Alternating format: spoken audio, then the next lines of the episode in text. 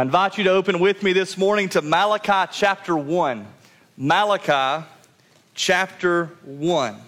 We'll begin reading in just a moment in verse 6. If you've not been here for the start of the sermon series, I'll give you a little while to find the book of Malachi. It's at the end of the Old Testament, it's the very last book in the Old Testament. And uh, so if you go to Matthew, Mark, and Luke, just make a left turn and go back to Malachi.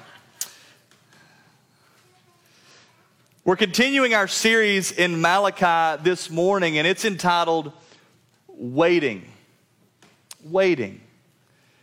It's a very intentional title to the sermon. I want to give you a, a quick refresher on how we've arrived at where we are today in the book of Malachi and why this series is titled What It Is. You see, this book, it records the last words that are spoken by God to his people Israel right before a period of about 400 years of silence. That God is, is sharing with his people Israel some final words, some last things, some things that he wants them to keep in mind and remember as they go into this long period of waiting. The tone of this book is harsh. It is direct. Listen, there's no way around that. But in the midst of the strong words, listen so close, church. In the midst of the strong words, there is this thread of God's grace and there is this call he has on our lives to experience his goodness and his mercy and his grace in the midst of the waiting. Today we're looking at what it means for us to worship God in the waiting.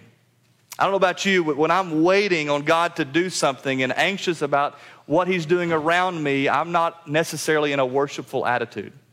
I want God to, to get things done now. We live in a right now culture, and it's really hard sometimes to worship God in the middle of that waiting.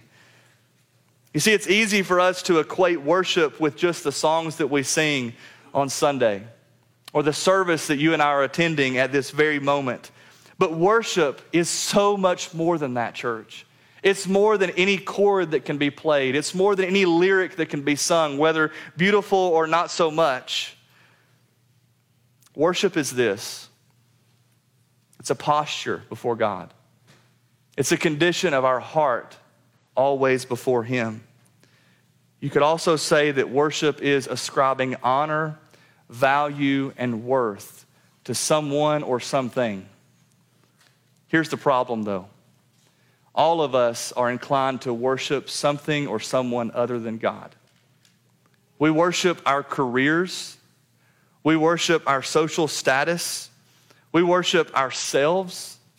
We worship our families, our possessions, and so many other things. We ascribe worth and value to all the wrong things and to all the wrong people. In all of this, we give little thought to what it means to truly worship God, to ascribe the worth to Him that is due to Him. In this morning's passage, God calls us and He calls the children of Israel back to a proper posture of worship. And here's what we see in this passage worthwhile worship. Worthwhile worship is cultivated by honesty and humility before God. I emphasize worthwhile in that statement because you see, there is a such thing as worthless worship. There is a such thing as apathetic worship. There is a such thing as coming into this place passively. But there is indeed worthwhile worship. And this passage is going to call us into that posture this morning. Now, I want to give you a fair warning. You're going to hear in a moment as I read this passage, it is harsh, it is direct, and God gets in our face this morning. And quite honestly, as I sat before this passage this week, I did not look forward to preaching this message. It wasn't something I was necessarily excited about. It was painful for me to reflect upon my own life this week and my posture before God. Is it something that's only turned on for a moment on Sunday morning and then turned off as quickly as Monday arrives? I don't think I'm alone in that. As I put myself out there before you, I think that we're all in this together that we're all inclined to somehow lose this posture before God. With that in mind, would you stand with me and honor the reading of God's word? Malachi chapter 1, beginning in verse 6, and we're going to read through the end of the chapter this morning. The word of the Lord to Malachi and the people of Israel and to us today. A son honors his father, and a servant his master. But if I'm a father, where is my honor? And if I'm a master, where is your fear of me? Says the Lord of armies to you priests who despise my name. Yet you ask, How have we despised your name? By presenting, presenting defiled food on my altar. How have we defiled you, you ask? When you say the Lord's table is contemptible. When you present a blind animal for sacrifice, is it not wrong? And when you present a lame or sick animal, is it not wrong? Bring it to your governor. Would he be pleased with you or show you favor? Ask the Lord of armies. And now plead for God's favor. Will he be gracious to us? Since this has come from your hands, will he show any of you favor? Ask the Lord of armies. I wish one of you would just shut the temple doors so that you would no longer kindle a useless fire on my altar. I am not pleased with you, says the Lord of armies, and I will accept no offering from your hands. My name, my name will be great among the nations, from the rising of the sun to its setting. Incense and pure offerings will be presented in my name in every place, because my name will be great among the nations, says the Lord of armies. But you are profaning it when you say, the Lord's table is defiled and its product, its food is contemptible. You also say, Look, what a nuisance, and you scorn it, says the Lord of armies. You bring stolen, lame, or sick animals. You bring this as an offering? Am I to accept that from your hands, says the Lord? The deceiver is cursed, who has an acceptable male in his flock and makes a vow but sacrifices a defected animal to the Lord. For I am a great king, says the Lord of armies, and my name will be feared among the nations. Let's pray together. God, there are times when we come before your word and it is strong, where the tone of your voice is harsh. But God, we know your word is good. And God, that wrapped up in these harsh words is goodness and grace and mercy. And so, God, as you call us to yourself this morning, as you call for us to turn in our posture today, I pray that all of us would consider carefully what it means to worship you in sincerity. God, use your word as only you can. Speak clearly. It's in Jesus' name we pray. Amen. Would you be seated?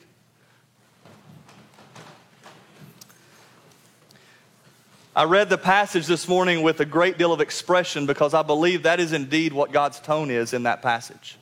It's not one of kindness. It is harsh. It is difficulty. It is difficult. There are two points to today's message. There's a clear division as you look between verses 10 and 11. From verses 6 through 10, we get a series of questions, eight of them to be exact. And it's through these questions that God draws us to understand something important. Then, as we get to verse 11, through the end of the chapter, he stops asking so many questions. He begins making some very direct and pointed statements. The first point we see this morning is this honesty before God begins with recognizing our brokenness. Honesty before God begins with recognizing our brokenness. You see, church, our sincere worship, it is derailed so often by an inaccurate appraisal of ourselves. We tend to think, every single one of us, more highly of ourselves than we should. There's not a person in this room that is not guilty of this. In a culture that prizes self sufficiency, we allow ourselves to wrongly believe that somehow we can stand on our own two feet apart from God.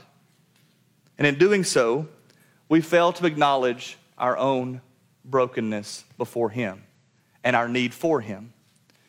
This week during Vacation Bible School, we shared with the kids that were here over and over again our need for Jesus. That was the emphasis as we shared the call for response, for them to respond to the gospel. And of the three students that gave their lives to Christ, they all checked one box on a card. They said, I have some questions. And so we met in my office for a brief moment and we explored some of those questions. And two of the three had the same question They said, Pastor Jared, what does it mean for me to be broken? What does it mean? You said over and over again tonight that I need Jesus. What does that mean? And there's something so clear in those statements from those kids a reconsideration of our posture before God and our position before Him, our helplessness without Him. In their innocence was identified something that should be true of every single one of us, church. We need Him, and without Him, we cannot stand. So, how do we begin to recognize our brokenness? I think there are three clear ways explained as we look at verses 6 through 10 of chapter 1. The first way is this we must see how good God has been to us. We've got to see and remember constantly, keep it ever before our eyes, how good God has been to us. You see, God is described in verse 6, that one verse, by three different names Father, Master, and Lord of armies. And each of these titles should serve as a reminder of God's goodness. It was a reminder to Israel at that time of God's goodness, of His faithfulness, of His mercy. Notice the titles, if you will, beginning in verse 1. He says, A son honors his father and a servant his master, but I am a father. Where is my honor? And if I'm a master, where is your fear of me? Says the Lord of armies. This picture of father is especially important as we consider the first audience of Israel. You see, it would have rang very clear to Israel as they heard these words that God was indeed their father, dating back to as long ago as the Exodus. We find in Exodus chapter 4 and verse 22, God is commissioning Moses to go to Pharaoh. And here's what he says to Moses He says, And you will say to Pharaoh, This is what the Lord says Israel is my firstborn son. What a great reminder. What a great way for God to instill his love and his confidence in his people and in Moses at that moment for him to say, You are my firstborn son. I love you. I have compassion and I have grace and mercy towards you, and I am with you. Then there's the title of master. Israel would have certainly been familiar of what it meant to call someone their master. As they would have remembered, no doubt, their slavery in Egypt as they looked at the Egyptians around them and called them master. But what did God do? Again, reminding them of his goodness. God purchased them, He delivered them, He rescued them out of that bondage, and He was now their master. Again, He is their father, He is their master. But notice also this title right at the end there He is the Lord of armies. This phrase, this title is very unique to the book of Malachi. We're going to hear this over and over again. And here's what it communicates Israel would have understood that this name for God was a great reminder of his mighty deliverance of them. That when they were indeed facing great enemies before them, and it seemed like they were outnumbered and outmanned, God was with them, and he was indeed the Lord of armies. Maybe you, you remember the, the story, the Bible story you, you studied as a kid of Joshua at Jericho. They were facing a great army, far more numerous than they, and this wall that was fortified all around the city. And no doubt they would have looked at this and said, There is absolutely no way we can win this battle. But Joshua has a very interesting conversation with someone outside the city walls. And guess who that was? It was the Lord of armies. And so when God refers to himself here in Malachi as the Lord of armies, he's reminding Israel that he is their deliverer. Church, listen. All of these things that were true for Israel, all of these things that they heard, these reminders of God's goodness, they are true for us as well. Our sincere worship, it is rooted in knowing how good God has been to us already. Don't forget that He has sent us a Savior who bought us with His blood and cleansed us from our sin.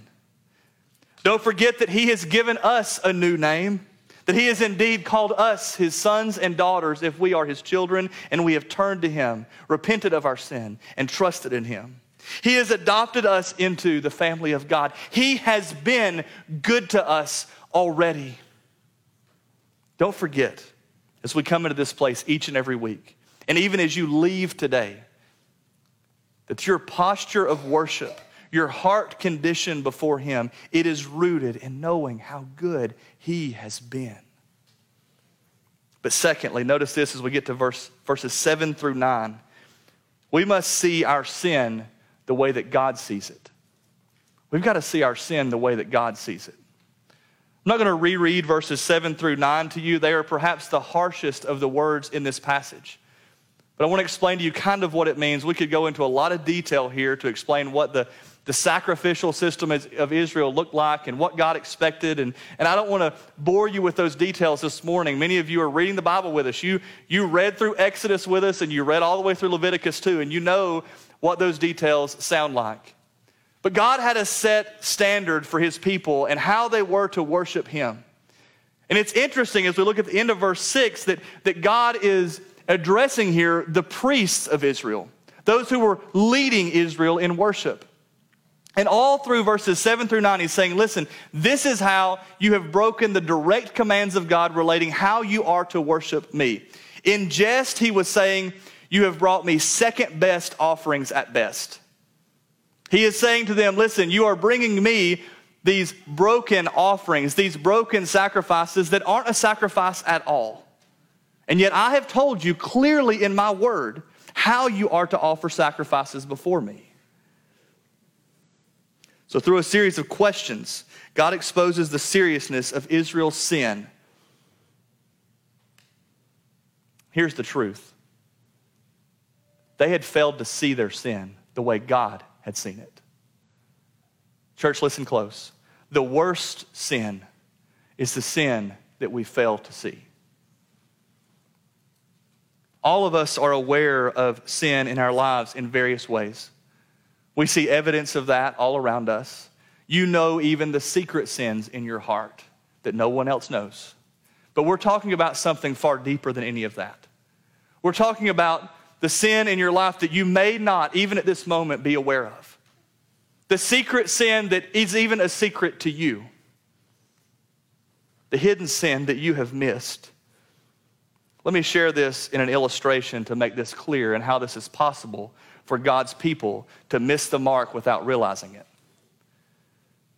The Southern Baptist Convention of churches, of which, of which we are a part of as a church, regrettably was founded in 1845 over disagreements regarding slavery. You see, the Northern Baptists, they thought that absolutely we should abolish any practice of slavery, and we as God's people certainly should never own slaves. But there were Southern Baptists, the founding members of our Southern Baptist Convention, who owned slaves themselves.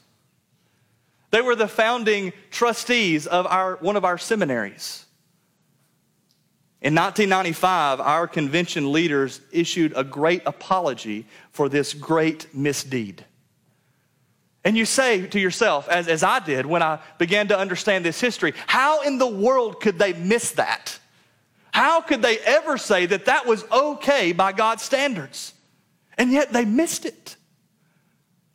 Woe to us if we are too quick to accuse them and not look at ourselves. The better question, instead of asking how could they have missed it, the better question is this what have we missed? What secret sin that is still a secret to us even now have we missed recognizing? Let me propose a few of these to us. What about the sin of consumerism? It's a, a lie that our culture perpetuates that we need to accumulate more and more and more.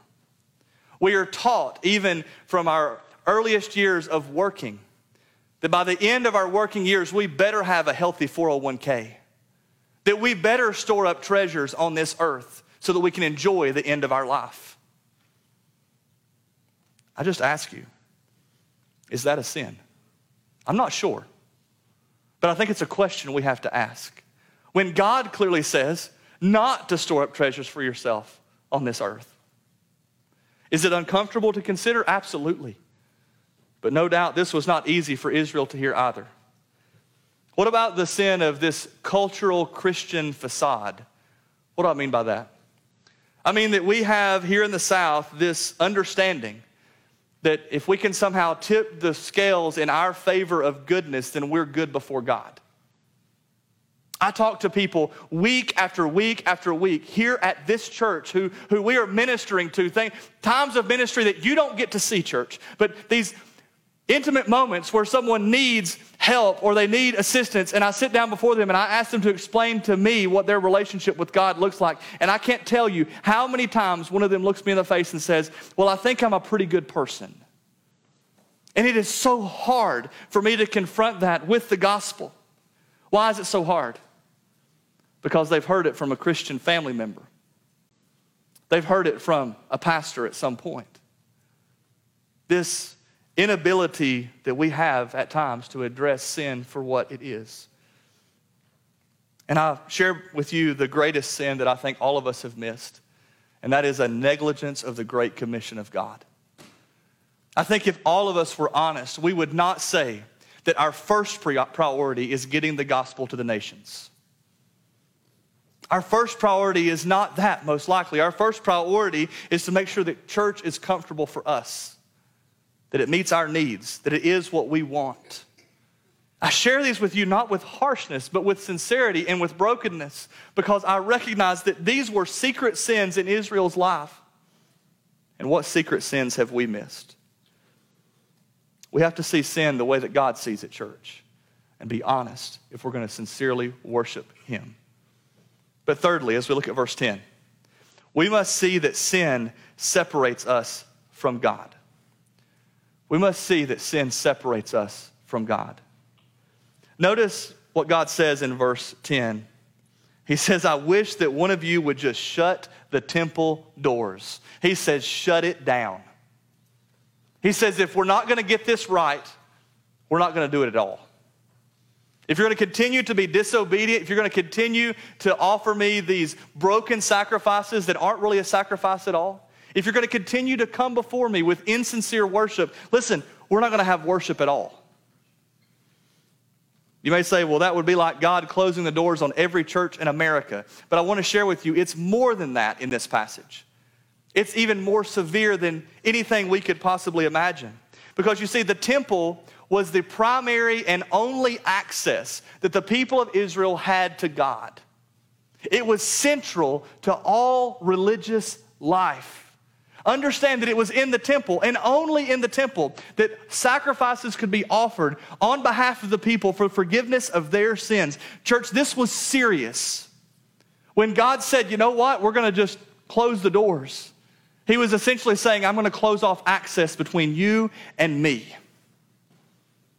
That's completely foreign to all of us.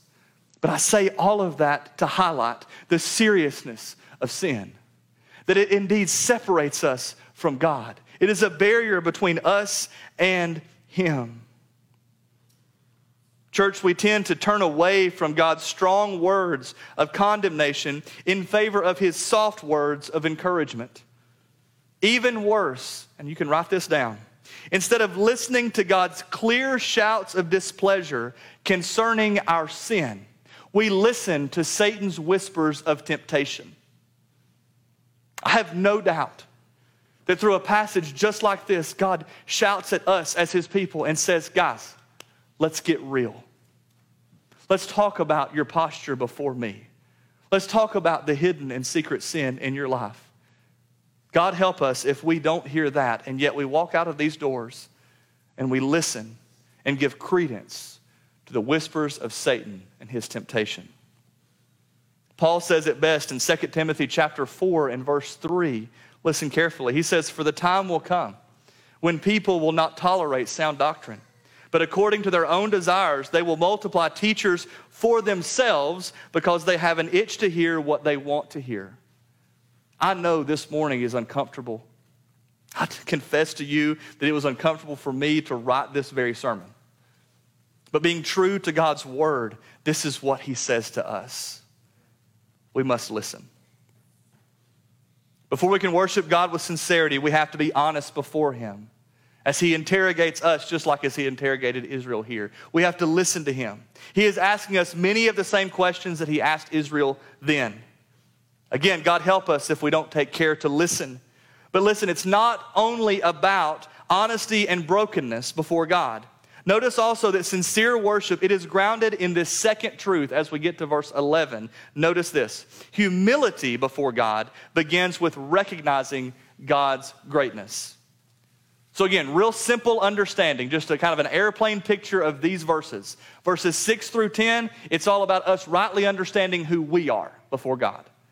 As you get to verse 11 and you go through verse 14, it's all about rightly understanding who God is. Real simple. Eight questions are posed to, pe- to, God's people in verses 6 through 10, and only one is found following that in verse 13. The attention turns as we get to verse 11 from this series of questions to direct affirmations of who God is. And we affirm that God is great in these verses. So, how do we personally begin to recognize God's greatness? What is the call in this passage? First of all, we see that we must ascribe great value to God's name. We must ascribe great value to God's name. Notice in verse 11 alone, it sounds so repetitive, but listen to it once again. He says, My name will be great among the nations, from the rising of the sun to its setting. Incense and pure offerings will be presented in my name in every place because my name will be great among the nations. Notice three different times God emphasizes, my name will be great. There's a lot in a name. Names convey status, identity, and reputation. And God cares deeply about our attitude concerning His name. In Exodus chapter 20 and verse 7, we know this well. God says, Do not take the name of the Lord thy God in vain.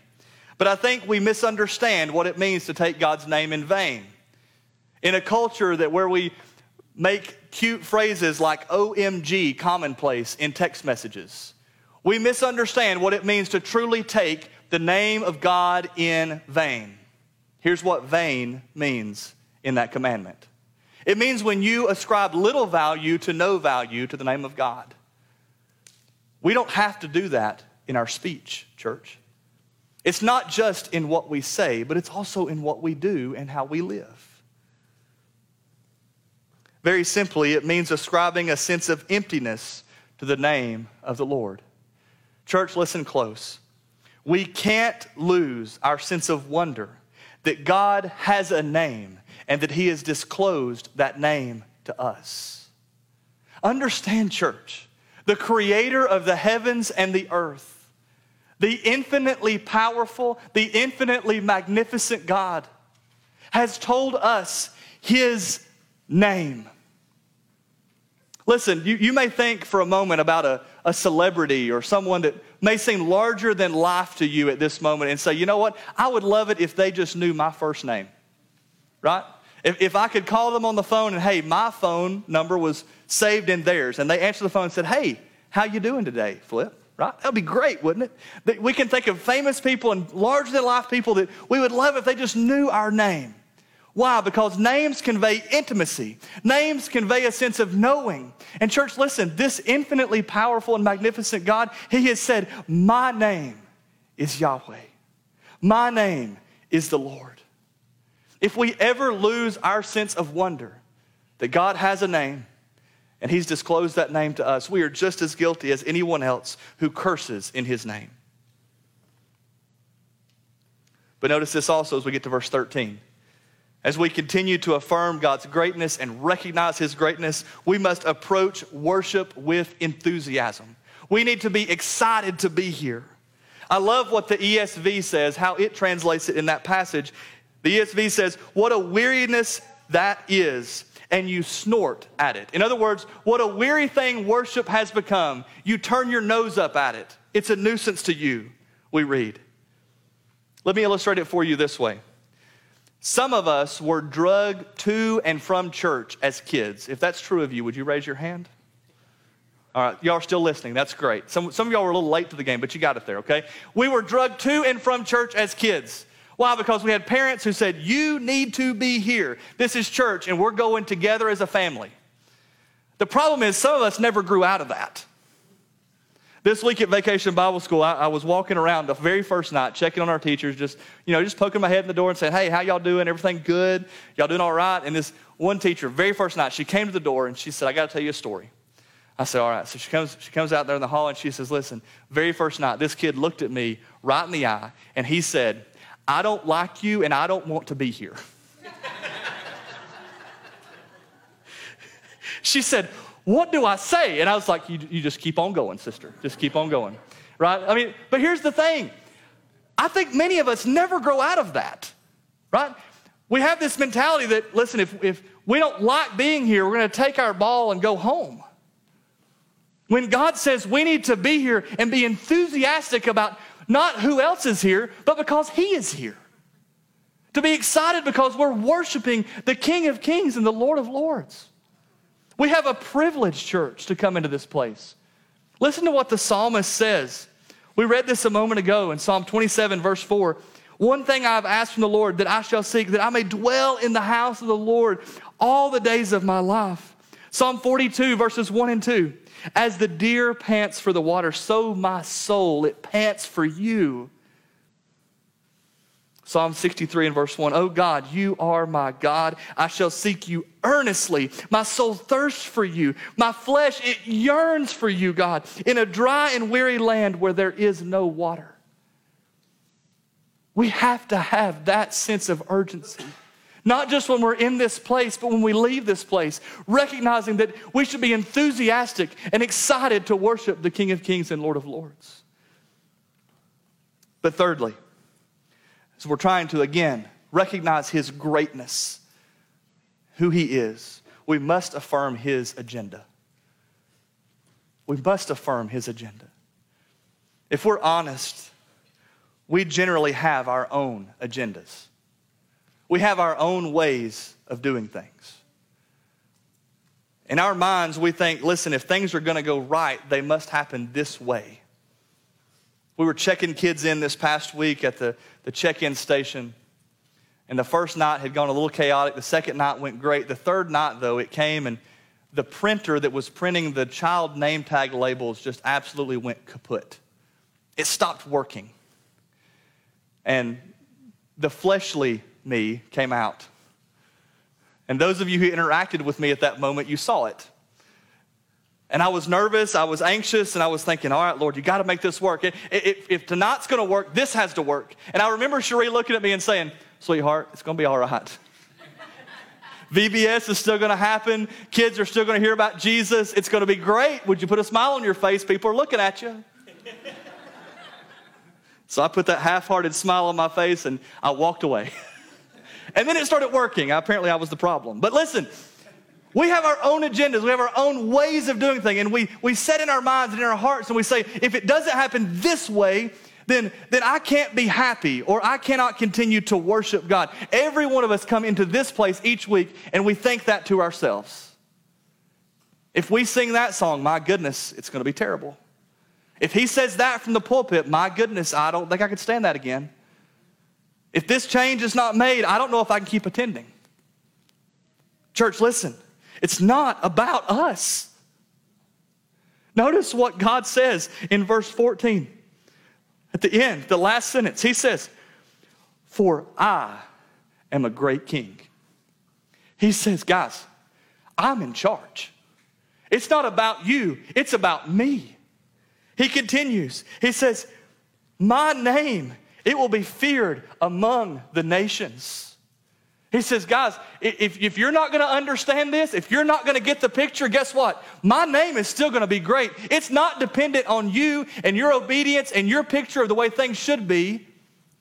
My name will still be great, with or without you. Turn to Matthew chapter 28. Some of you close your Bibles, open them back up. Matthew 28.